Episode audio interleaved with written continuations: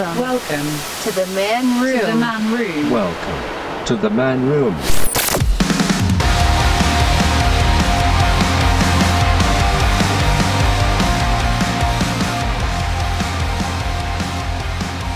Welcome into the Man Room Podcast. Thanks for joining us in the Man Room today. I am your host, Marcus Bridges. Make sure to check us out at the website, www.themanroompodcast.com. You can also find us wherever you get your podcasts, Spotify, Google, Apple Podcasts, Stitcher, the RSS feed. We've also got the Facebook, Patreon set up, and you can Gmail us, because that's how I say it, themanroompodcast@gmail.com. And just want to jump right into this one because we're a little bit short on time today. I want to welcome a longtime friend and former colleague of mine to the show. Welcome to the Man Room, comedian Chris Castles. Thanks for joining me, man. Hell yeah, I'm so pumped, dude. It's been a really long time. You and I actually, we've only gotten to speak just over like Facebook Messenger for what, almost a decade now since you moved out of here. And it's so good to have you just back in the same kind of environment that we used to deal with each other in all the time. Oh my God. Actually, I learned so much from being on The Donkey Show.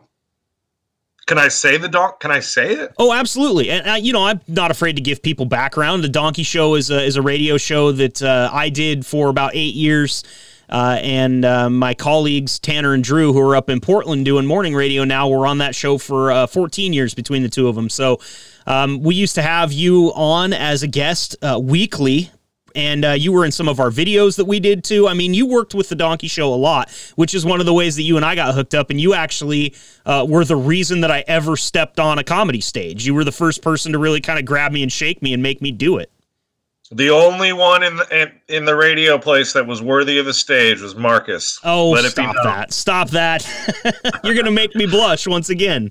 Sorry, Drew. Just not your calling, bro. Well, I always had a lot of fun doing it, and we'll get to that and plenty more, because you and I, just in having a little pre-show conversation on the phone yesterday, figured out that we've got so much to talk about and so much to catch up on, and I'm really excited for that. As you know, in the Man Room, one of the first things that we do is we crack open a cold adult beverage, and that is just to help us keep loose and also just enjoy the conversation a little bit more. What are you drinking on today? I got a Texas Shiner Bock, baby. Some good breweries out there in Texas, for sure. Oh, my God. They have so much, like, German-style beer. But I didn't know that about Texas. But Texas has, like, a lot very specific beers to Texas because they have very Germanic roots. Okay, the state does. I had no idea. See, that's total news to me. I had no idea that was the case, and that's cool because I like to jump into the German beers every now and then. The Doppelbocks and the lagers and stuff like that. I like German beers. Oh, that's all they do out here. Yeah, there's a lot of German stuff. They actually had. There was a city where there's a language, a German-Texan language, that is dying now. It's pretty much gone, but there's a specific dialect out here that's like German-Texas. I don't know. I've never heard anyone speak it. That kind of sounds like a party language. I don't know why. I just feel like that's a language you would hear at a party. No, it's like two of the harshest accents ever. German and Texas. Well, yeah, like the water parks are called Schlitterbahn. Okay. Out here, like our big water parks, which is German for water slide. Boy, it doesn't. It sounds like it's American for something completely different, but I really do like it. Well, I am drinking. Of course, you're going to represent Texas, which is where you're at right now, joining us from Austin. I am going to represent Oregon, even though I'm not in Bend. I am drinking from a brewery in Bend called Boneyard. Having myself an RPM IPA, because that's what you're going to find out of me is like mostly it's IPAs. That's where the extra weight in the neck and the gut comes from. Oh yeah. Those IPAs will get you. And I mean, I couldn't be more Oregon unless I had a flannel shirt on with the beard and the IPA. But I love Boneyard. They actually, their lead brewmaster when they started their company had worked in the industry for like 20 years, and he had just slowly pieced together what they called a boneyard of old equipment, and that's how they started. And now that they've expanded to being able to can and distribute as widely as they have, they only use that old Boneyard equipment for seasonal special releases. So I think it's a real cool thing that they do at the brewery, and that's Oregon for you. Oregon's always been, you know, kind of at the forefront of the microbrew empire, and always doing fun things over here. So there's never going to be a shortage of good beer to talk about in the Man Room. And I also have some buddies that'll join us that'll talk a lot about Scotch too, which I've never really gotten into, but I mean, I can get drunk on anything. Just put it in front of me. I drank it last night, but that's because it was Burns Night, which, if you don't know, is a Scottish holiday. Oh, I did not know that. So my girlfriend, yeah, either did I, but I date a British woman now, so now I know. And she bought some Scotch, and then I got into it a little early, and was reminded of some conversations I had last night. Oh, okay. Today. Those are never the best ones to be reminded about, the ones you don't remember. They were pleasant conversations. It worries me that I don't remember them. Scotch will do that to you, man. So let's catch up a little bit. I mean, obviously, we're both drinking, so that's good. Yeah. We talked about a little bit about how we knew each other. Very first show I ever did stand-up comedy, I performed with you, Christine Levine, Andy Andrist in the basement of Diablo's here in Eugene, Oregon, which is no longer there, by the way. It's a Thai food restaurant. And it was one of the institutions in the Eugene nightlife, and I was just really sad to see it go. But that started kind of a spree of 5 or 6 years for me of doing some shows, being on stage, being fortunate enough to open for people like Brian Posehn and you know, just like I said, I don't ever think about this much, and I apologize for that, but I have you to thank for that, because I was so nervous, and I still am. Like, it's really weird to me that stand-up is one of those things that I just always get that weird fear right before I step on stage, regardless of how successful or bad the bits have been. Do you feel that still as a stand-up? Are you past that stage in your career? Because you do a lot. I mean, dude, you've performed how many thousands of shows at this point in your career? I think like thousands of shows, and I don't really have a career to speak of. But we can call it that. Yeah. I still get super nervous. I think it's a good thing. I think that's part of it, is that you just, and people feel that way about other things they do, whether they fly planes or whatever, but whatever the thing is you do, where it's adrenaline. And I think that that's the thing that I've learned, is it doesn't go away. I learn how to deal with it. But yeah. I opened up for Brett Ernest. He is a comic from Jersey. He's in the Cobra Kai show. Okay. I don't know if you watch Cobra Kai. I don't. So. I haven't seen it, but it seems to be all the rage right now, so I'll probably get into it. I did enjoy me some Mr. Miyagi Karate Kid movies back in the day. So yeah, so he came here, and I opened for him, and I got really nervous for that. But that's why I did good. Right, I had a good show because, you know, he showed up. All the comics were wanting to meet him, and I just said, "Hey, what's up?" Hey, and then I just paced back and forth, and he's been doing it for 20 years, so he recognized that I was preparing, so he left me alone, and then I did well because my head was in it, and then that's what you have to do. But yeah, you're always super funny, man. That's great that you did that show at with Andy Andrews, Christine Levine. That's the first time you performed? That was the first time I performed. Awesome. And I feel like I really was sharing the stage with some people that I had absolutely no business being there next to, but it was a lot of fun. I still remember it like it was yesterday. So, and I actually found some footage of it on an old camcorder of mine.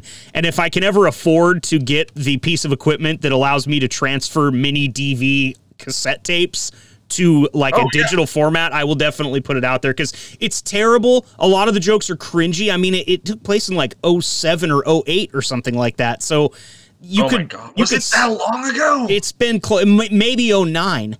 But but still, I know that I performed in those years. It's just like, wow, that's so long ago. Yeah, and I mean, it was even before you really started coming on the show as a regular on our radio show that we did. I mean, this was, I think I had met you maybe outside of like the Black Forest or something like that after a local band show or something. I don't even really remember. What I do know is that most of the places that we used to do this stuff are closed down now. Taylor's, which we used to do. Go ahead. Black Forest is gone. I knew that. Diablo's, I mean, that's the first place I performed stand-up, I think, ever. Black Forest or Diablo's. But I'm not sad about Diablo's clothing. Yeah, that place was such a hole. I performed there so much, both downstairs and upstairs. But man, that was such a C- bar. Yeah, it was. I had a punk rock band that played some shows there too, and it was literally good for nothing but not hearing anything for the rest of the night, because it was kind of like playing inside of a tin can. And, you know, look, props to the people that had it. Like I said, it was kind of an institution in Eugene. If you didn't know or hadn't been to Diablo's, I would look at you with a side eye like, look, I know it's not the place I'm going to recommend, but why haven't you been there? Will they not let you in, you know? Oh, God. I remember when I first started doing stand-up in Eugene, that was the only show in town, and it was every other Saturday. It was a showcase that Lan Joshua Bryant, who was teaching comedy, would charge $5 a head for you to see her students perform. And so then I would go bug her and be like, hey, can I perform? And then she would let me. And then I was like beginning, you know, I just started. But so I would always get like letters for like my rape jokes and stuff, because they were just bad taste jokes. But anyway, that was the only game. There was no open mics. It was the only show you could do, which was every other Saturday. And now it's totally, I mean, COVID has changed everything, but pre-COVID, there was like a mic every night, at least one. I mean. Yeah. Lots of really good local comedians here in town that are dedicated to having that comedy scene in Eugene, which has been lacking for a while now. I mean, obviously COVID really, really capped it off, but it's been lacking for a while just because you know, the people that are out there doing it a lot of times they're out there working a full-time job too, and they're trying to support a family, and it's, you know, open mics, when you're doing 6 of those a week, I imagine it gets a little bit taxing, you know, you're staying up late, trying to get up early, go work a job, then stay up late again to do a Wednesday open mic. It can't be easy, man, and it's hard to sustain it, and what you need is good comedians, but you also need the ability to perform in front of an audience, which they haven't had. So the other problem is on any smaller market stand-up scene is that you're not rubbing shoulders with the talent line, and this isn't to say anything about the comics in Eugene. I don't know, I haven't been there, but I know this is true about smaller markets, is that you're not really, your bar is set in an odd space. And so if you don't have anyone who's really great, then you're not pushing to that level. So I know for myself that when I moved here to Austin, the talent pool was larger, and it forced me to realize, and it took years to realize, oh, I'm bad at this. And it's not that I was necessarily like horrible. I was in that smaller atmosphere, and I wasn't able to grow anymore. Sure. And then we talked about that, you kind of being maxed out in Eugene, and how did that affect your move to Texas? And like when you finally learned that, like, did you feel yourself become like a better comedian? Did you write better? Was your process different? How did you change from Eugene to Austin? It was something I actually had written down right here to ask you. So I'm glad that you got us there. Yeah, well, I had to become a better person was part of it. I was a real garbage person, and it took years. And I'm not saying that I'm like a perfect person now, but there was just a lot of like character flaws and things that I really had to work on. And comedy was helpful in me growing, but as I grew as a person, I got a lot better. I would say that in the last couple of years, I've really started to feel like coming into my stride as a performer. That's awesome. And especially now that Austin seems to be the place that comedy is literally moving to Austin right now. We talked about it on the phone a little bit yesterday. You know, Joe Rogan's already there, and he's not as much into the comedy scene as some of these other names like Dave Chappelle and Tom Segura, and the list goes on. Yeah, but Rogan's a heavyweight in terms of like, he's industry. Yes. He's, you know, entertainment in general. He's one of the, yeah, I mean, whether you like his stand-up or not, he's a big part of stand-up comedy and a big influence on it. Yep. And from what it sounds like, I listen to his podcast a lot because he has a lot of interesting people on there. And it sounds to me like he's going to open a club pretty soon that he wants to be in effect like the Comedy Store was in LA, where all those big names are basically filling out the open mics each night. And if that comes to fruition, how cool would that be to have that planted right in your lap? Because I'm sure you would be able to get in there. Yeah, I don't know. I've heard he's going to open like a ranch, so that it'll be like an outdoor open thing, so that it will be, it essentially, if this COVID thing or whatever new thing they hoist upon us, creates new rules and stuff, he's trying to be ahead of that. But they already kind of have this Kill Tony's at Antone's, which is downtown. And then they have been doing, they're working together with Big Laugh Network or something like that. And they're running shows at the Vulcan because Ron White lives here. So then you have, like Brian Redband, who runs the Joe Rogan Experience, or he was one of the people that started it. And he works with Tony Hinchcliffe to do Kill Tony. He's been doing shows there, and he's been bringing Tony Hinchcliffe, Joe Rogan, Ron White. And I mean, dude, I've performed at the open mic there. It's like a small room. Really? Where like, yeah, like if you're, there's no seat that's more than 100 feet from the stage. I mean, the stage is just right there. So no matter where you're sitting, you're like right up close to these performers. I haven't seen Rogan, but I did a show, and after my set, they called up the next comic, and it was Tony Hinchcliffe. I was like, oh, shit. And I was like, oh, good. It wasn't just this group of strangers that watched me bomb. A good comic watched me do it, too.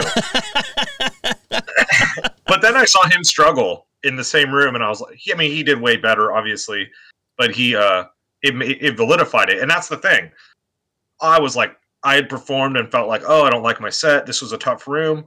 And then he went up and he struggled, and I watched him go through it. He handled it differently. And I was like instantly like, oh, it wasn't just me.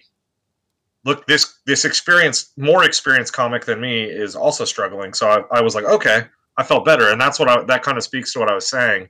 When you're around that other talent, you learn so much more. Sure. Yeah, man. And tough crowds are just that. They're almost impossible to figure out when you're kind of not, if you can't separate from yourself a little bit and pull back and kind of see it for what it is.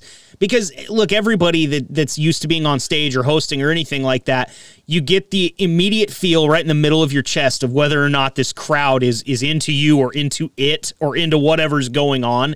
And then a lot of times that tends to kind of direct your show a little bit if you let it engulf you and you work too hard on the crowd, or you think too much about your material, and then you're just digging yourself a hole. But we've all been there, man, and that's tough rooms, tough people. I mean, we used to do a gong show every Monday night at a college bar, like a college grind time bar. Worst show on the planet, and dude. It went on for like years. I mean, it's something that we did at this college bar, which, by the way, they lost their liquor license, which shouldn't surprise anybody. I remember hearing about that. Yeah, and then it became much worse than what it was, where there was like bartenders slipping Mickeys to chicks, and they were turning around security cameras, and like, it just wasn't a good situation. But we would go in there on a Monday when there was nobody but other comedians and maybe a couple really, really drunk college chicks. And I mean, try to tell jokes to other comedians when nobody else in the place is listening. And sometimes they would leave the TV on in the background, so you're performing in front of Monday Night Football. It's just classic Oregon show stuff there. So that's another thing I was going to ask. How do the crowds stack up? Because, you know, in Oregon, I've had drunk people stand up and yell stuff at me. I've had, what clearly seemed to be high people wander in off the street and have a little bit of a manic episode. Do you see the same stuff in Texas? Is it because you're in a place like Austin, which is kind of notorious for live performance and shows? Are the crowds better, more well-behaved, or is it kind of the same across the board? It's kind of the same. I mean, you're going to get the same stuff. The thing is actually really interesting to watch all these LA comics come out here. And I think that they're not Austin, even though it's an up and coming city and it's a happening spot, it's still not like a big city. Mm-hmm. So the crowds it's not like LA where everyone's trained and they know the deal. In LA, people go to shows, they know the deal. And so they're great crowds in LA. Because especially because they're like, anyone can drop in and all that. I mean, it's a culture there. Mm-hmm. Comedy is part of the culture in that city. So Austin is a little, you're rolling the dice at any show, any drunk, oil money redneck can be there and be like, this is my fucking, I own this fucking city. There's a lot of that. But then also, for the most part, it's good. A lot of the shows are good. But then if you go up north, for example, in North Austin, or as I call it, South Dallas, you'll go to a barman and I feel like I'm right back in Springfield. Oh, yeah? No bullshit. I performed at an all-female show last week. I hosted for an all-female show last minute. They called me in, and it was at a bar that still allowed smoking. So I was like, in the future and the past at the same time, bro. And but it was crazy. It felt like I was just in a bar in Springfield. Right. So that's still a thing. Rural rooms are just a national thing. Right. Yeah, as soon as you get out of Austin, like 15 minutes, 20 minutes out of Austin, you're in fucking Texas. Right, where there's actually like an oil rig you see pumping in a field and like a tumbleweed blows by. It's like Texas. Well, it's also just very conservative. So, for example, I host a show every other Saturday right now. I produce it, and it's in Lakeway, which is the west side of Texas, west side of Austin. It's where a lot of the richer people live. But it is... That show is so funny. It's in a sports bar, Castro's Bar and Grill. If you're out in Austin, check it out. Yeah, for sure. And, but if you make a joke about coronavirus there that acknowledges that it as a real thing, they're going to sit there silently with their arms crossed. If you make fun of wearing masks, they will fucking be like, yeah, because none of them are fucking wearing masks. Or they don't give a shit. They're doing it because they're told to, and they don't, So it's crazy. It's very conservative. Texas is... very conservative. It's amazing to me, and without getting overly political on this program, because it's not something I want to do on this podcast, but I've always kind of what do you think? Let's hear your opinions. I've always found it a little bit funny that people can subscribe to like such Republican, Democrat, liberal, conservative, and completely let that like take over their lives and live their life only by that code, rather than just doing whatever the fuck you want in a free country, which is, I feel like it's really undersold. Like, no, you don't have to do what they're saying. You can do whatever the fuck you want. It's really fun. You should try it. There was this comic, Ariel Norman, a very funny comic here in Austin. And a lot of her act is about calling out people's prejudices. She's a lesbian woman. She's out. She talks about gender. She does podcasts about gender politics and all that. Anyway, that being said, she had performed, and people will either really love her or they fucking won't. And after the show, someone was like, hey, great show. I thought everyone was good except for that one, that one comic. And I remember it was, I told that person, I was like, hey, why? Is it because she's liberal? And she's all, yeah. And I was like, hey, if you're fucking American, then you should be fucking stoked that she performed. You should be fucking stoked that you went out to a show in your own town where someone had a completely different idea than yours. And because that's what fucking being an American is fucking people saying different things, and that you should be stoked about that. And I remember seeing her slow conservative fucking wheels going. She's all like, oh, wait a minute. And it's like, yeah, being an American isn't about being like, this is my side, and anyone who doesn't believe in it's an idiot. It's like, no, you get to think and feel how you want, and you should be excited when you meet other people who feel completely differently and feel liberated to express themselves. Even if you disagree with them. And comedy, to a little bit lesser of an extent, is the same way. It's people going out and expressing their thoughts, feelings, reactions in their own way, in their own voice, on the stage by themselves, and really putting themselves out there. People are always trying to push the boundaries in comedy, or say something that's never been said before, or say it a different way. And that's one of the things I really like about it is I do feel like it's one of those professions, if you want to call it that. For me, I haven't been on stage in God knows how long, but it's one of those things that pushes you to always try to be better. And it's one of the reasons I was often criticized for this, and I don't want to get in too much to my process because, like I said, it's non-existent, but for that every Monday night gong show that we used to do, I used to have new material every Monday night. I would never try the same thing twice. And you guys, and you just rolled your eyes at me right now. People that have like a true writing process look at me like I was batshit crazy when I tell them that every Monday I just wanted to have something new, because you really should be going to a gong show kind of working on good material, you know? Oh, no, you especially, yeah, you should always be doing stuff that's new. I mean, and that's getting way into the stand-up process, but I think it's true with art in general. You should be pushing yourself to try new things, and it's just more fun. It's super fun when you say something new, and it feels risky.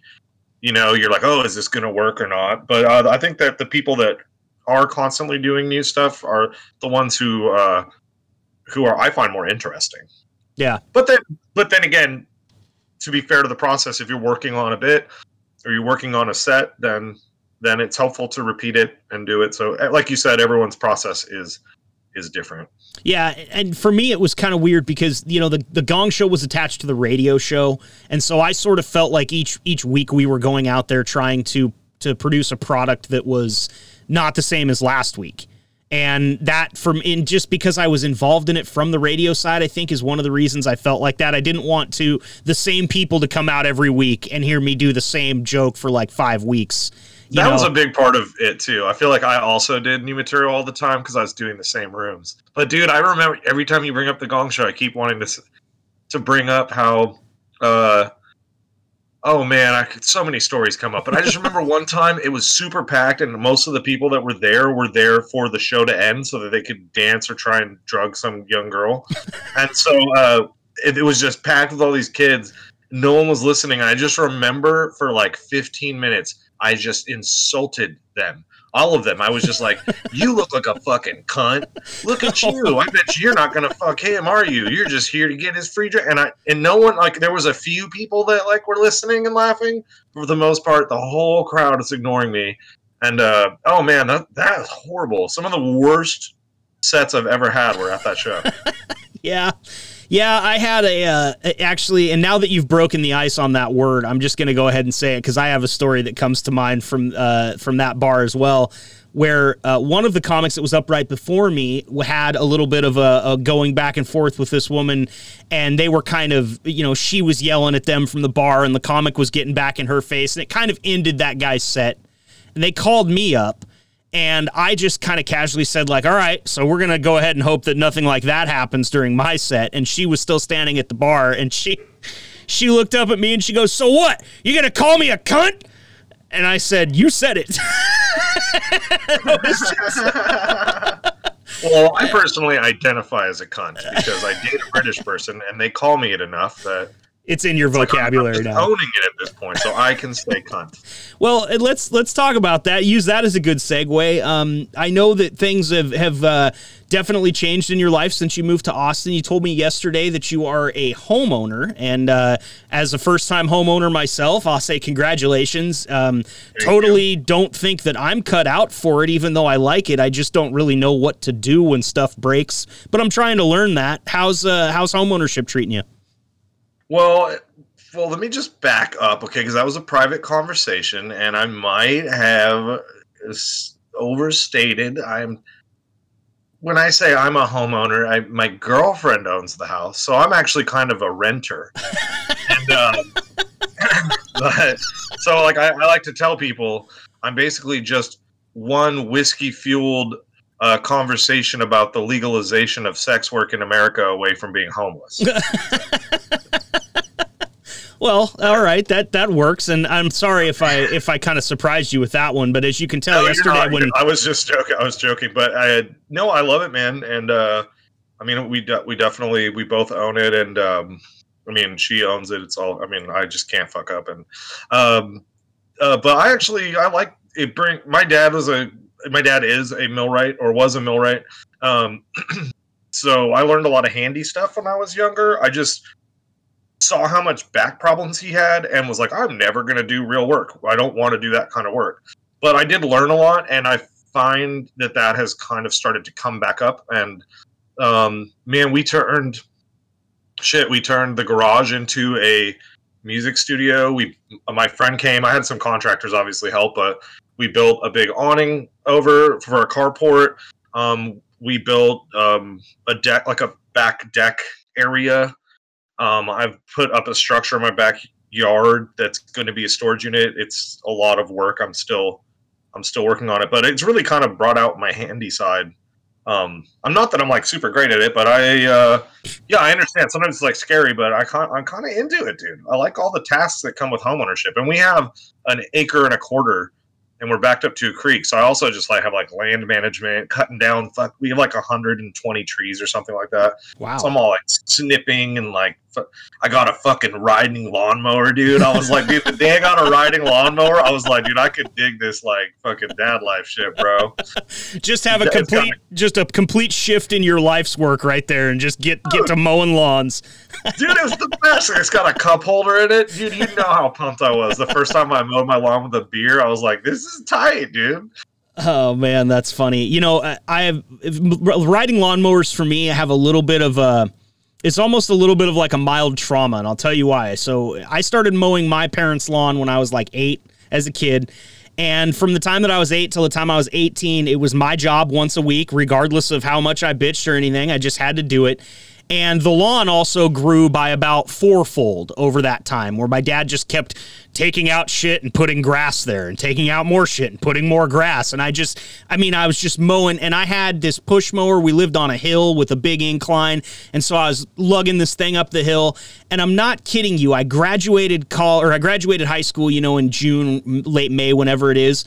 And when I was out getting ready to come down to Eugene and go to the University of Oregon for college, my dad went out and bought himself a riding lawnmower because he didn't have his little bitch to do it ever again. And so I've always kind of like, I still have the push mower, and I feel like I do it to keep myself honest, because I know how mad it made me when I saw the luxury that was the riding mower. I completely understand. Dude, I used to have, I grew up on a 65-acre farm out in Pleasant Hill. And to divide the property, they had to put in all these Christmas trees, 35,000 to be exact. And so every summer, my brother and sister and I would have to mow on a It was like a four-wheeler with a PTO. We would have to like mow in between all of the trees, and then weed eat in between them individually. All 35,000. Oh my God, dude! I did that like 4 summers. Oh, I'm not even lying. So I'm not a huge fan of weed eaters as a result. Yeah, I got some weird trauma with weed eaters too. My dad used, when I was super young and, you know, 8 or 9, he didn't trust me with the weed eater. He would go out and edge the lawn, and then he would have me follow up and mow it. And one time I was just walking through the property, you know, like 50 yards away from him, and a big like golf ball sized rock hit me right in the calf. And, you know, it's like a 9-10-year-old just takes you out, and you think you're going to bleed to death right there on the pavement. And the weed whacker had caught that thing and flung that rock that far and hit me. And it, like, for 2-3 years, even though my dad never laid a finger on me, never did anything like that, I swore that he was mad at me and he threw that rock. I can't tell you how many times I've hit myself in the face with a rock while weed eating. And you're like, who am I mad at? I'm mad, but who am I mad at? Yeah. This inanimate object? That's obviously going to throw shit into the air at high speed. Like, I mean, it's built to do that. So, oh, man. Oh, my God. So, what else is going on in your life, man? I'm going to be pretty vague here, but I think you know kind of where I'm going right now. You got the stand-up thing. You got work. You told me about something else on the phone that I'm kind of just going to let you you talk to us about, because – I'll be honest, that's the only thing I've thought about since we've talked yesterday, and I just... I know. Well, it's a good thing you're sitting down. So, all right, so, well, first off, I don't have to go to work now. I just got a text. So we're open-ended. So nice. We're golden. Nice. So, you want the good news or the bad news first? Oh, man, I hate it when people ask that, because... You normally want I'm normally the person that will take the bad news first, because then I get to leave with a good thought. But sometimes if the bad news is way worse, it just supersedes the good news anyway. So I'm going to start with the good news. Okay. All right. Choose for you. Good news is I found a lump on my rib cage, and I don't have health insurance. That's good news. Yeah, that's the good news. The bad news is I have a 3rd-class felony possession of more than 5 and less than 50 pounds of marijuana in a small county in West Texas. So I'm facing 2 to 10 years in prison. Oh my God, Chris. What the fuck? I forgot about Texas and the way that they treat marijuana. Is it? Holy shit. So hopefully the lump is cancer. And then I could just be dead. Oh God, don't say that. Don't put those ideas out there. So, I want to hesitate to ask too many questions here because I know that obviously with this being pending, you're kind of limited as to where you can go, but, 2 to 10 years, but you have a clean record in Texas, right? Yeah, I am. I've never been charged with any, I've no criminal record to speak of. Right. So maybe you get off with like a slap on the wrist, seeing as like, I mean, look, the international, standpoint on cannabis is changing. Same thing with the national standpoint. I mean, I feel like Texas, it's not going to be, it definitely wasn't going to be one of the first few states to legalize or decriminalize, but I can't wrap my head around it being last. It'll probably be the last. You think so? Wow. Well, I mean, yeah. Texas likes being Texas. Yeah, that's true. Do they know how much more fun they could have if they were Texas with weed? I mean, they're already having fun. It's not a... It's a racket, man. I mean, the criminal justice system is a institution and they make money off convictions. And that's it. It's cops and robbers, baby. It's ridiculous because, I mean, you're talking about, I worked at a dispensary. I worked in the cannabis industry in Oregon for the last 5 years of my life, and 5 pounds, 5 to 50 pounds to me is like, well, are you going to put that in the van or can you fit that in the back of your car? It's funny because when they pulled me over, they were like, so do you have any more, or after they discovered it, they were like, do you have any more on you or in you? Yeah. And I was like, officer, you found 46 pounds of marijuana in the trunk of my car. Do you think I have like a joint in my asshole? Because I heard how boring jail is? What the fuck? This is my personal use stash. I was like, hey, man, I got another one. I think I got another pound in my balls, but you're going to have to suck it out through my dick. No, I didn't say that. Thank God, because I hear they get a little bit heavy-handed on you in Texas, too. They might beat you in the street, right? Scary, dude. I mean, it was a state trooper. He was out. He was out for blood. It was also the day after Trump lost. Oh, okay. So tensions were high in Texas. Oh, dude, the jailers were like, oh, man, we're getting a lot of people in today. And I was like, you motherfuckers. All those fucking dudes with ponytails. I mean, I was definitely profiled as a Biden supporter. Oh, man. And which I'm not. I don't support. I've never supported any president. But, yeah, I was profiled for sure. They violated my Fourth Amendment rights. And I have a nice case against it. And, I mean, fingers crossed. With the legal team I have, it could be dismissed. I mean, that is the best case scenario, is that it's dismissed. Sure. Well, I'm pulling for you, dude, because that is a big issue, and it's smart for people to know their rights. Like, if you're listening to this and Chris mentions they violated your his Fourth Amendment right, and you just don't have any clue what that is, go do yourself a favor and study it, because you can save yourself from spending a lot of time in jail or prison that you don't deserve by understanding exactly what your rights as an American citizen are. And there's not very many people that do. Yeah. I mean, the main thing is, if you're listening and you don't know, is first off, never admit to anything. Even if they're like, hey, do you know why I pulled you over? The answer is no. And let them tell you. Because right there, everything you're saying is going against you. So it's best to never admit anything. And then also, don't get out of the car if they ask you to, which I did. And I mean, he said he smelled marijuana, but he didn't. He smelled fear. Yeah. And he was smart. He was an intuitive dude, and yeah, he knew what he was doing. He knew he was going to find something. Well, and he's just waiting for. Sorry, go ahead. I was just going to say, he's just waiting for you to incriminate yourself. And that's that, we call it intuitive, but really it's like through that fear, you almost get like a little bit of truth serum in you where you're like, maybe if I'm honest with this guy, he'll take it easy on me. I was trying to be amicable and like nice, but it didn't matter. He was very like, it was an intense situation. Let's just say that. Another funny thing about it, or that I thought was funny, Because even in the moment, like, I'm a pretty affable person, and I would even go as far to say I'm pretty adaptable.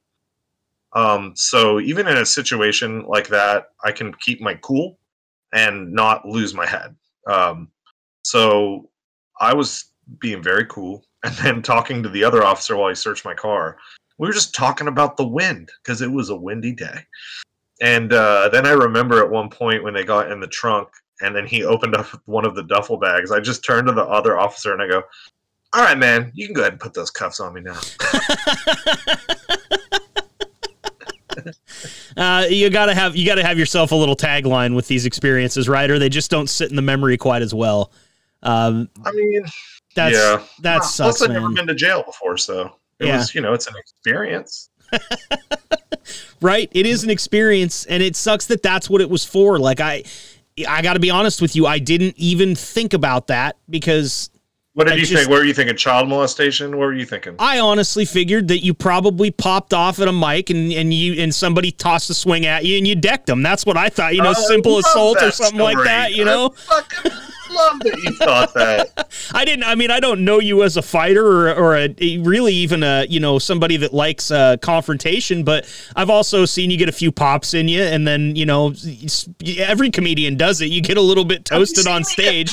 You've seen me be like a dick to people, right? Where it's like you hear it's come out of somebody that you know, and you're like, wow, they're either a little bit drunk or something really pissed them off right then, and they said that thing, and I hope they don't get punched for it, you know. That's kind of what I figured, because I figured also you fit in very well in Eugene with your comedy, and I thought maybe because Texas be Texas, that maybe somebody down there might have had, you know, like you said about the mask or about COVID or something, they might have taken offense to some of your comedy, and maybe you had to get real, you know? Well, when I first started going out and doing stand-up again, after the initial lockdown, you know, I was rusty. Everyone was rusty. And the scene completely changed. It's so weird. I didn't know any of the comics. The open mics were filled with all these people from other towns. None of the comics that used to be out were out. It was like this whole like dystopian vibe. And one of the very first showcase I did was fucking packed up in Georgetown, where they don't give a fuck about about all this stuff, right? So it's like pretty big bar. I would say there's 100 people in there, maybe a little less. But packed, and people were ready to be entertained. You know, this was like some of the first shows happening, maybe in the country. I don't know. Right. And so I go up there, and man, I was having a great set because I was kind of unloading. It was like I'd been edging, you know, for months, and I finally just got to blow my comedy load. And but this is like a very conservative part of, like I said, South Dallas. It's a conservative part of Austin, and one of the jokes I made was, I said, you know, Confederate flags, you know, I don't know how you guys feel. Like, I personally don't care. If you have a Confederate flag, that's fine. I don't care. But if we're going to be taking down these symbols of oppression, then let's go all the way. I was like, how about the Walmart flag? I go, do you think that's a sun on there? No, that's the Asian. That's the asshole of the Asian child you're fucking every time you buy something made in China. Jesus. And then, but then they all like cheered for that because for the wrong reasons, probably. They're like, "Oh yeah, fuck Asians" or whatever. And then I go, oh, I could take it one step further. And then I knew I shouldn't say this, but man, Marcus, I love saying things I know I shouldn't say. That's why I thought maybe you punched somebody. No, well, dude, I got lucky I didn't get beat up this night. I then went and said, "Why don't we go ahead and take down the American flag?" Oh yeah, and that's not a Texas quote. Not like that. It went into the whole bar just started yelling. The only people that were into it, the owner was a Mexican woman, and then there was some other Latin people there that were like looking at me like, "Yep." And then two tables got up and left. Wow. And it was like a bar fight. I ruined the show. The rest of the show, I felt so bad for the headliner. He was all talking. He's like, "This is my first time doing 30 minutes, man. I'm so pumped." And I was like, "Right on, man. It's going to be a good time." And then I just went and just basically started a bar fight. And you just mushroom stamped his first ever headlining gig. It was horrible, dude. The rest of my set, I just kept yelling about like all of the atrocities we've committed as a country in Central and South America and all of our foreign policy and how our standard of living is only good at the expense of the rest of the world's misery and like all this stuff. And like I said, I had a few Latin people being like, yep, totally. I don't know if it's that funny or not, but you're saying a lot of truthful things. Right. Anyway, I haven't repeated that joke since then. Yeah, time and setting, I'm sure, right? Come on back to Portland and tell it, and I'm sure you'll get swept up in the riots that are burning down the city every night. They'll love you for that shit. Yeah, they riot at my show, but for different reasons. Like, fuck yeah, what he said, burn this bar down. Yeah, it's real, that's for sure. For the most part, man, I would say I've become much less about trying to upset people than I was before. I think that was part of the stand-up thing was like, yeah, I want to say something. Challenges everyone. And now I'm like, if I'm going to do that, my intention is to be funny. And it used to be more to like push buttons maybe. Mm-hmm. I feel like I'm less on that. I do that less. Sure. Well, I think that, you know, comedians appreciate that button pushing nature of you, but for the crowd at large that aren't comedians, they probably, they don't quite understand that concept of that kind of comedy, like that avenue of being a stand-up comedian is a tough one. And there's people out there that master it, do it really well. But you know, I think that it's a lot like insult comedy to me. It's like, man, that's a tough lane anymore. You know, just to, because everybody's buttons are already pushed. Everybody's already insulted. Everybody's already offended. Like when you come to the show with that, it's hard to further that because it's already at a fever pitch. Just thanks to the last year, you know? It has to be really funny. I mean, I still push buttons. I like doing that, but it has to be the end goal or it ultimately just has to be very funny or it's not fun. Which I'm hoping people understand with this podcast. If it's not funny, it's not going to be fun. So you better fucking laugh at it, okay? Yeah, because otherwise I don't think anything's off limits as long as your intention is to be funny. So while we were on the subject a little bit of weed, I was going to ask about, you know, fighting the good fight up there in Texas, and how hard was it to get your first connect down there with the Attitude? Were you like super nervous to go out and try to find a dime bag, or were you already well enough connected? Do you remember Bardo? Did you ever meet Bardo? I remember the name. I really do for some reason. So, well, he performed. So the person I moved with down here I met him at my open mic at the Green Room in Austin or in Eugene. Mm-hmm. And so I moved with him. So he had access, but it definitely was a different vibe because, you know, Eugene's culture, Oregon's culture. It wasn't legal when I left. It wasn't recreational when I had left. Right, just medicinally, but barely even medicinally decriminalized. Oh yeah, yeah. I mean, and then then I go back and it's like this.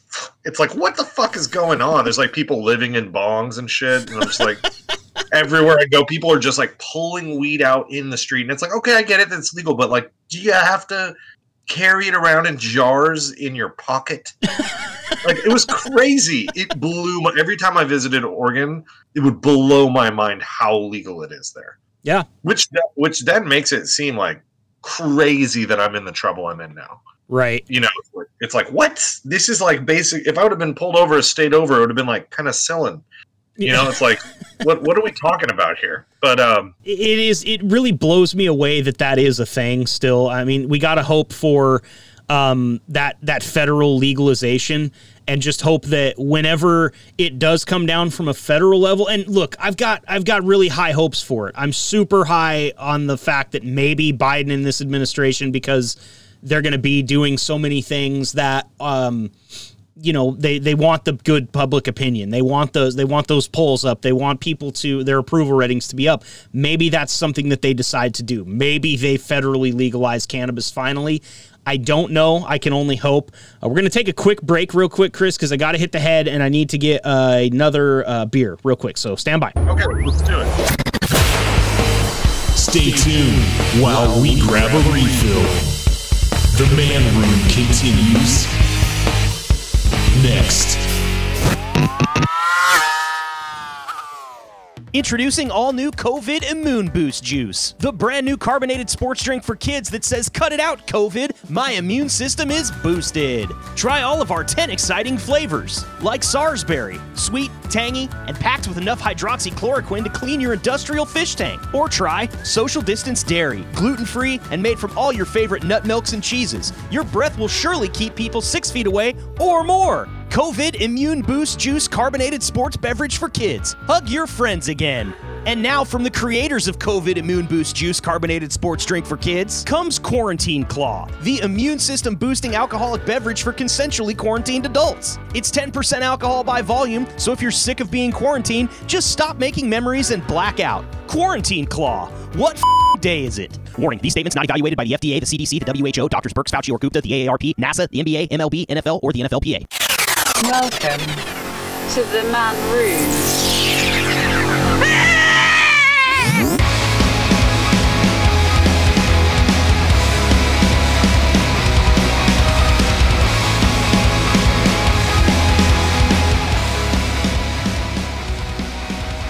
Welcome back into the Man Room.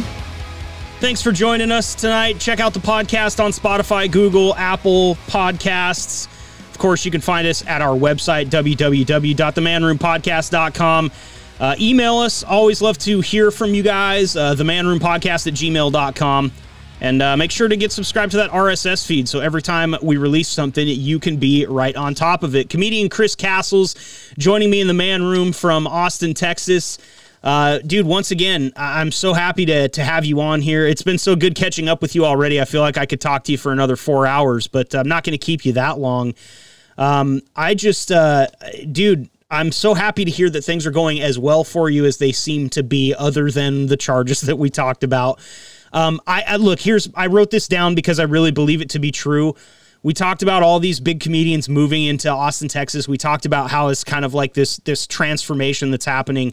I think I really do feel it like in my chest that this is where your career blows up. Like, this is where you're starting to rub shoulders with some of those people that can really look at you and see the talent and actually have the connections to get you places I think you deserve to be. Are you wanting to tour? Are you wanting to start this and just be like a full-time stand-up comedian? Is that where you're headed? I was talking earlier about how when I moved here, I wanted to be a better comedian. But then, and filmmaker and all that stuff. But then I realized, I need to become a better person, right? And it's all connected. But yeah, man, I really I've become a better show producer. There's definitely all the potential in the world for me to make money. I have been making money as a stand-up comedian, and also, man, I got some big stuff coming up. I know that you know that I work with Andy Andrist, but me and Andy and Doug Stanhope, Paul Provenza, we are all bringing Andy's first comedy special to light. So it is being shopped around right now. Really? And I am the producer of it. I produced it. I got dragged into it last October. We filmed it out at Doug's house. Andy was like touring and he was down here in Texas to practice for it. And he hadn't even invited me to the show. And I was like, all right, man, cool. Well, come do some shows down here. I tried to book him on some things down here. And then he crashed in a tent in my backyard. And then I found out, Paul called me and he's like, fucking Andy, goddammit, he doesn't even fucking have a camera crew, blah. And then Andy called me. He's like, I didn't know I was supposed to have a camera crew. Doug said he's producing it, but he didn't tell me, blah. And I was like, yeah, you got to fucking get a camera crew, dude. It's your special. So a week before his special goes to shoot, I become the producer and hire the camera crew, and then went out to Doug's place in Arizona. And then we filmed for 2 nights. Christine Levine opened for him one night, and then Junior Stopka opened for him another night. And then Paul directed, and Doug hosted. And so we have that out, dude. It's cut. I learned the entire process of a film from doing it, from the beginning, getting everyone together, the production, and then ending the post, paying a color house, paying the audio house. I mean, it's really expensive, by the way, to make a movie. And the legal end. I have lawyers now. And that was a big thing about coming to Austin, was that I wanted to meet people that had money, that produced films, that were cinematographers, directors, lawyers, all these different people. And now I know those people. The documentary with Andy is still like in the works. Oh, is it? What's that? I didn't. So I had heard that was going to happen, but then I had not heard anything else about it for a while. So that's great. I moved when I moved here. I moved here on the tail of that. I was like, okay, I filmed this documentary. We got this big director, Paul Provenza, to agree to make the movie. And I thought, I was like, oh yeah, here I go. I'm going to go be a comedian. And then that movie will come out. I'll get fucking famous and get booked off of it. And I'm good to go. And that's really what I thought. And I even drove to Doug's house on my way out of Oregon. I drove to Doug's house, stayed at his house for a week, and we filmed a bunch of interviews and stuff at Doug's house before I came to Texas. And then, so I stayed with Doug for a week, and then I came to Texas. And so I was like, fuck yeah, dude. I got here. I'm like, I just stay with Doug Stanhope. Like, I'm going to be the shit. And then I came here, and it's like, yeah, no one gives a fuck, dude. You're still an open mic comedian. And then I was like you. I was like, a year went by, and I was like, what's up with this movie? And I remember I got on the phone with Paul, and Paul was like, well, we got to produce it. Someone has to pay. And I was like, I thought you'd do that. But it turns out Paul's a creative. He's not a producer. And so I then met a producer here, learned how to raise money. Me and that person raised $30,000. Wow. For the film. Yeah, I'd never done anything like that before. And then that person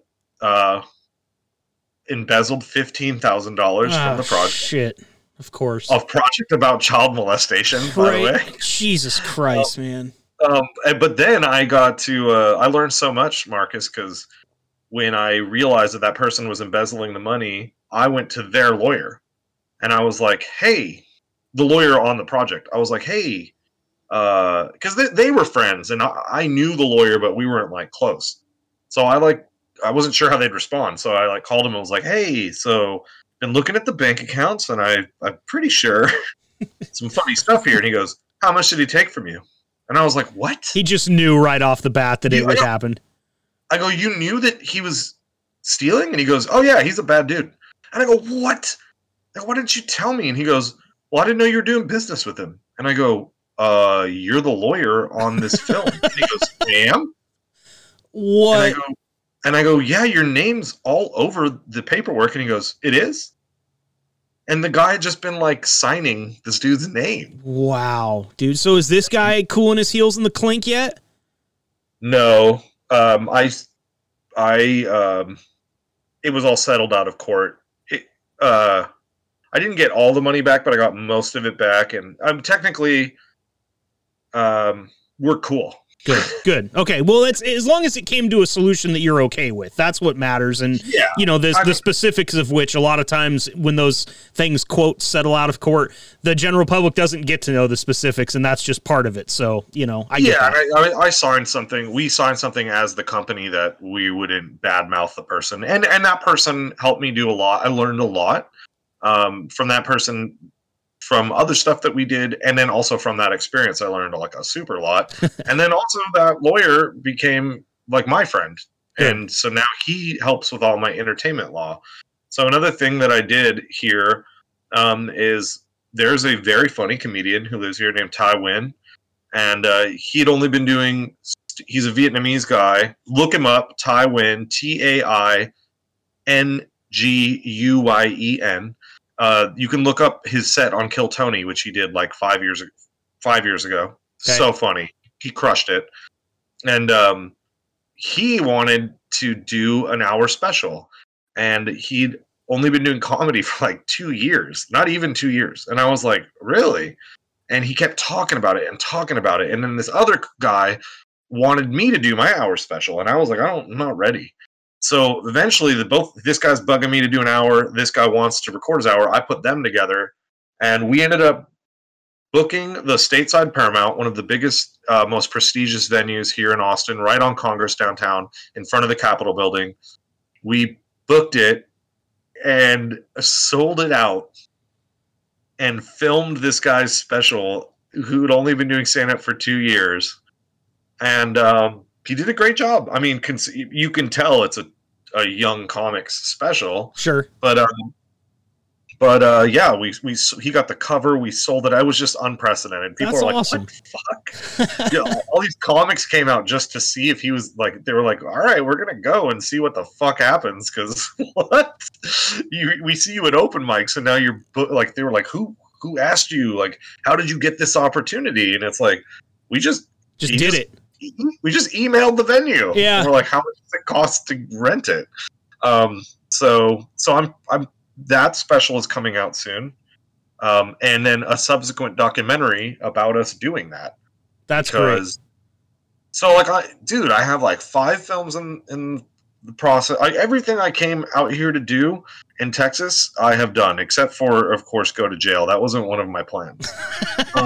But you did it anyway, so good on you, man. So I don't mean to like just go on and on and on, but to bring it back to your point, yeah, I do feel like. That I'm in a good position here in Austin, and that blowing up or whatever, my coming into myself as a filmmaker and a comedian, I think that I'm in a great position to do it. And that's not because of my surroundings. That is only going to increase my chances and abilities and opportunities.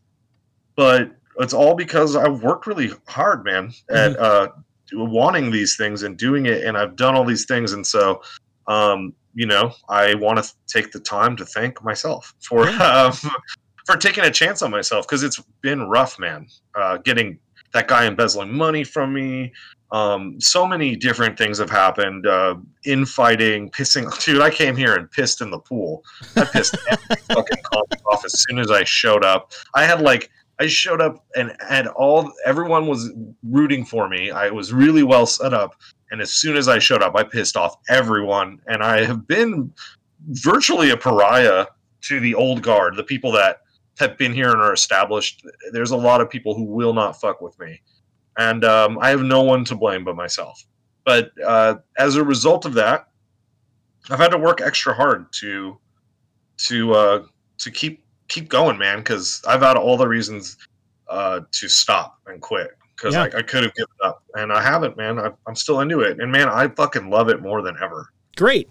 And that's the inspiring part of it. It's just somebody that's always been as passionate as you have for that stuff. I mean, that why when you brought up Andy Andrist's documentary that you talked about that you were making, like, you used to message us or me, or, you know, we would text back and forth, and like, you would tell me specifics about that project that finally happened that you were waiting for. And you would be so excited about, we got this interview, or we finally nailed, down this person. And we figured out this or that or the other thing about the case, you know, and it was, you don't ever want to see that fire die inside of a creative person. And it's great to see you still fostering it, because that was the best part of working with you, was always like, it didn't matter what we were working on, whether or not it was the best idea or something that was probably never worthy of being on film, which is most of the videos that we did during the radio show. I would love to see those, by the way. There's a couple of them online that you can get. You got to search. You got to do a kind of a deep dive. You know, I have it written down here because I wanted to say that one of our videos got ripped off, and I don't know if you know this. Do you watch the show Rick and Morty at all? Yeah. Okay, well, and I see the look on your face right now. I lied. I know what Rick and Morty is. I've never actually watched it. Okay, so let's go back to when we were filming a DonkTube episode, and you were a witch doctor in our episode. And do you remember you had a staff that we had duct taped like a rubber dildo to the top of it, and that was like your staff? And I was shirtless? Yes, you were shirtless. Your hair was everywhere. And at one point in time, you chased somebody down the hall in slow motion with your staff that had a dildo on the end of it. I do remember that. Well, just recently here during the last season of Rick and Morty, stumble upon a group of what they're called as slut dragons, who've been exiled from their dragon community for being sluts. and their leader packs around a staff with a dildo on the top of it, and every time he hits it on the ground and it jiggles on the top, it reminds me of you, because we had like 13 minutes of outtakes of you just wiggling this dildo in like a aggressive way, and I'll tell you, man, it was comedy gold. We just didn't know it at the time. Dang, Rick and Morty, I'm gonna write that fucker. I'm sure that we probably got our video taken down because at the time when we were putting up YouTube videos, we didn't really understand copyright law. And since we were a radio station, we just used whatever music we wanted to. And that just does not fly in the YouTube world. So no, it does not. Lessons learned the hard way. But yeah, man, we did a lot. You were an on-site sports reporter for us for one video where we were up on, I think we went up like Spencer Butte or something like that, where people do drugs. And you remember that there was dogs barking at us, and we ended up having to make that like kind of a part of the show because they were barking in your audio almost the entire time. So we've had some fun out there. I'm sure you learned nothing that's helped you in an actual professional filmmaking career from those times, but they were fun. I would say that's very untrue. You know, I said it before. Well, I realize it now that we're talking, because, you know, it's weird. I would come in twice a week, yep, and do the show. I would be there for a couple hours. I'd come in the latter half of the show. But I didn't realize how much podcast practice I was getting, because I ended up doing a podcast here for a few years. I did 100 episodes. It was called Good Cock, Bad Cock. You can actually listen, by the way, gcbcpod.com. I know it's not the greatest name, but whatever. But I remember, or I know now, like people, when I do podcasts, I realize how skillful I am at doing the interviews and stuff, using the microphone, using my voice in the microphone. And I got so much practice from being on your show, because, you know, people would listen, and I would listen. I would get to hear my own voice, and then I'd be like, oh, this is how it sounds when I talk like this, or if I talk closer to the mic, or if I'm back. And also, you know, I was really trained, and I knew to not step on y'all's lines, or, you know, I would try and be the second or third banana, I guess. You know, like and be a contributor and not trying to talk over anyone or whatever. I learned so much, man. And then doing those segments, I remember I did Choose Your Own Adventure. Yes. Chris Castles Choose Your Own Adventure, where you would tell a story that happened in your life that was real, and then you would give three possible endings to it, only one of them being the actual ending, and the callers would have to call up and choose, right? Dude, and I crushed. People could never guess. I was so good at it. Because my stories are insane and not believable. But that was really great writing practice. I mean, honestly, man, I learned a lot from being on that show. And for me, it was like, you know, I just kind of hung out, you know, and then, you know, watch as some guy would get farted on for Nickelback tickets or whatever. And then I would always have something to talk about on the stage that night, because it was always some bizarre shit like that. Right, right. And, you know, as the thing about The Donkey Show always was, the reason people liked it is because it's a lot like what you just said. I would just come hang out.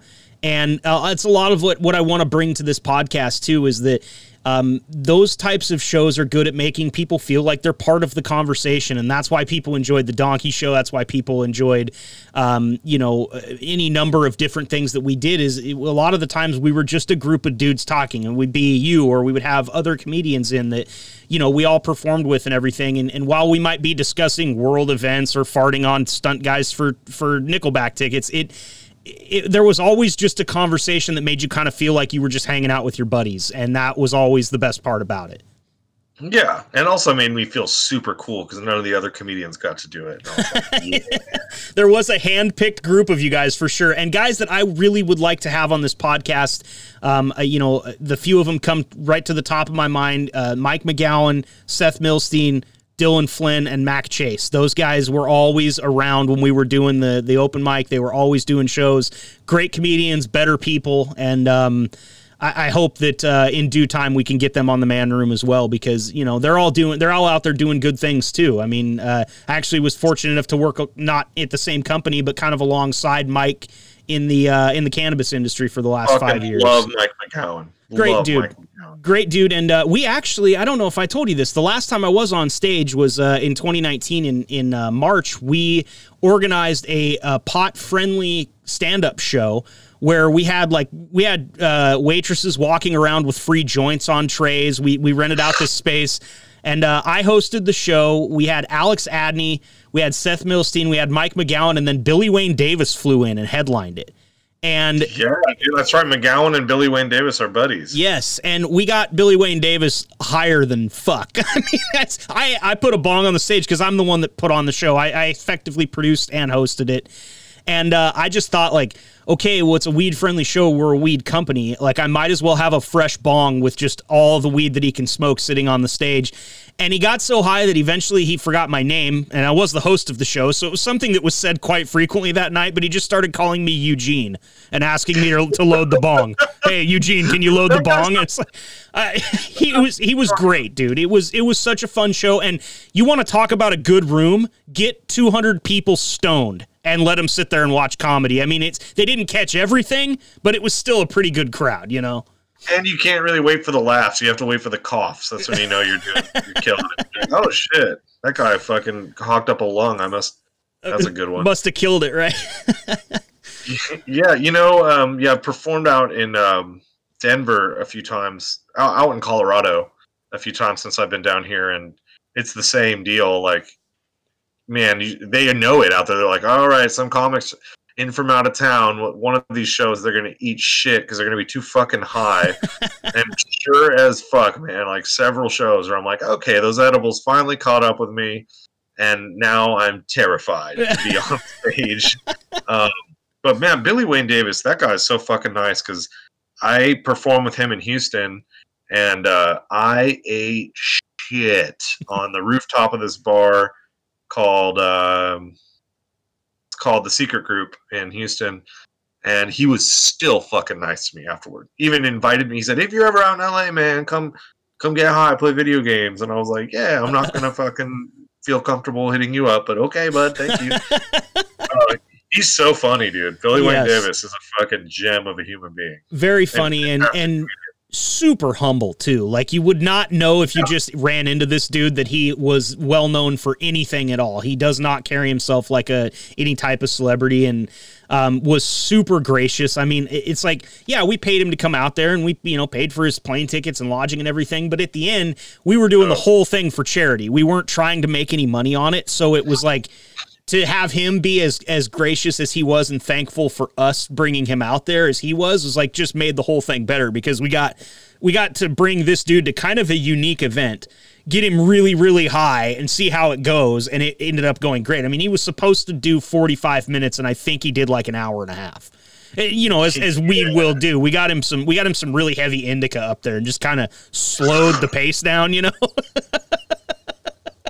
Oh, damn it. But it was a lot of fun, man, and it made me itch so bad. You know, that's the another reason I'm even starting a podcast is I haven't been able to get back into radio, and the comedy scene here is bumpkish right now because of COVID, so this is a way to kind of scratch my itch, too. You know, this is what I should be doing. I've felt that my entire life, but... you know, right now I can't get a job because I don't have tits. Like the place that I should be working for and the show that I absolutely should be working for, they're looking for a female and that's it. They don't care about the chemistry. They don't care about the things you've done in the past. And so it's just, you know, it's all about clicks anymore. And I figured why not try to do this without a huge corporation over my head telling me what I can and can't say and who I should and should talk or should and shouldn't talk to. And you know, that way it just kind of, it frees me up. Let's say it's just a hobby for the rest of my life. Fuck it. It's a fun hobby. If you can actually make a buck off of it, that'll be cool too. So that would be cool. Yeah. So, it's the Man Room Podcast, dude. You've done it now. You've got the feeling inside your bones. What do you think? Dude. Yeah, man. I mean, as a, you know, Texan outlaw, I say I approve. I'm down with some man shit. I better get down with some man shit. I might be in prison. Damn. Oh, damn. Well, everyone is welcome in the Man Room. We do not discriminate on gender. In fact, to tell you the truth, this Man Room's really only ever sees my wife. She's the only woman that's ever been in it. So we could use a female guest or two. I would love at some point in time to get to talk to Christine Levine again. She was she's a great comedian, was one of the first people along with yourself and Andy Andrist that I ever performed with. And I know she's still, I see her name pop up on Andy Andrus's page every now and then. I know she's still out doing comedy. Do you get to perform with her anymore? No, I did get to see her, like I said, last October at Doug's house. And then she did my podcast, which I did not air. I have not aired her episode. By the way, my podcast isn't about cops. It's Good Cock, Bad Cock. Yeah, so it's not going to be telling stories about run-ins with the law. It's more going to be telling stories about run-ins with other people's genitals, right? That's exactly what it's about. But I interviewed her for the podcast. Man, we had a great time. We, you know, Christine Levine and I kind of were on and off with each other a little bit as I knew her. But I really got to hang out with her and talk to her when I was in Bisbee. And, man, she's just the fucking sweetest, man. She said such fucking nice things to me and made me, oh, man, she's just so sweet. And, yeah, I don't see why she wouldn't do your podcast. Yeah, she's not going to remember me at all. I mean, I was literally nothing when she performed with me, but that reason that you just mentioned right there is one of the things. She said some nice things to me that night after, fucking nice. It's probably the worst set that I will have ever done in my life, I hope anyway. And yeah, she was super nice about it. And, Andrist was too, and you. I mean, like I said, there's a reason that this whole stand-up comedy thing is kind of stuck with me, even though I've been really bad at actually doing it. For the past 5 years, but now you can't even. What, dude? It's like super lockdown in Oregon, right? Oh yeah, it's stupid. But you also kind of hope. I mean, look, I hope at the same time. I hope that this is not the case. But you kind of hope that maybe the lockdowns were being used as a political pawn, and so maybe we can get the fuck past those and start opening up this world again. That's pretty tinfoil hat of me for someone that. Yeah, I have a political science degree. I never learned anything about it. It was just the quickest way to graduate college. Yeah, I mean, well, the thing about opinions that I've learned is that they're mostly for ourselves to construct some kind of reality that we can live with and make sense of all the chaos. So I found that it's not that helpful to share my opinion, but I will say that I don't think things are going to change that much, man. Not this year. I don't think it's just about that last election. I do think that there's a lot of intention behind this that is not meets the eye, and things are definitely not going to be the way they were. And unfortunately, I hate to be a doomsayer, but I don't think this lockdown shit's going to be over, dude. If it's not COVID-1, it's going to be the new baby killing strain, and then this summer. Coronavirus, Tokyo Drift, and they're just gonna keep fucking hitting us with this, man. And so I'm glad I live in Texas, where they act like none of that's happening. Yeah, the land of the free, right? The free to catch COVID if you want it. America's America, baby. Chris Castles, thank you so much, dude. I want to give you a chance. I know we've already talked about the movies, but we're going to wrap up here. Is there anything that you got coming up comedy-wise that you want to plug on the podcast before we get out of here? I am very excited. If you're watching this, and it might be out. Please check out Andy Andrist's comedy special when it hits. It's going to be, it's fucking great, dude. It's so fucking funny. It's Andy at his prime.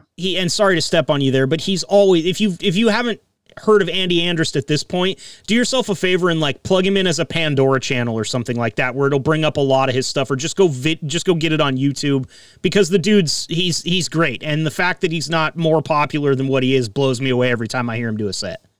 Well, also I've heard him do sets where I'm like, oh, no wonder no one knows who you are. So go watch the special, everybody. I fucking love Andy, and so I'm plugging my stuff. Check out Andy Andrist.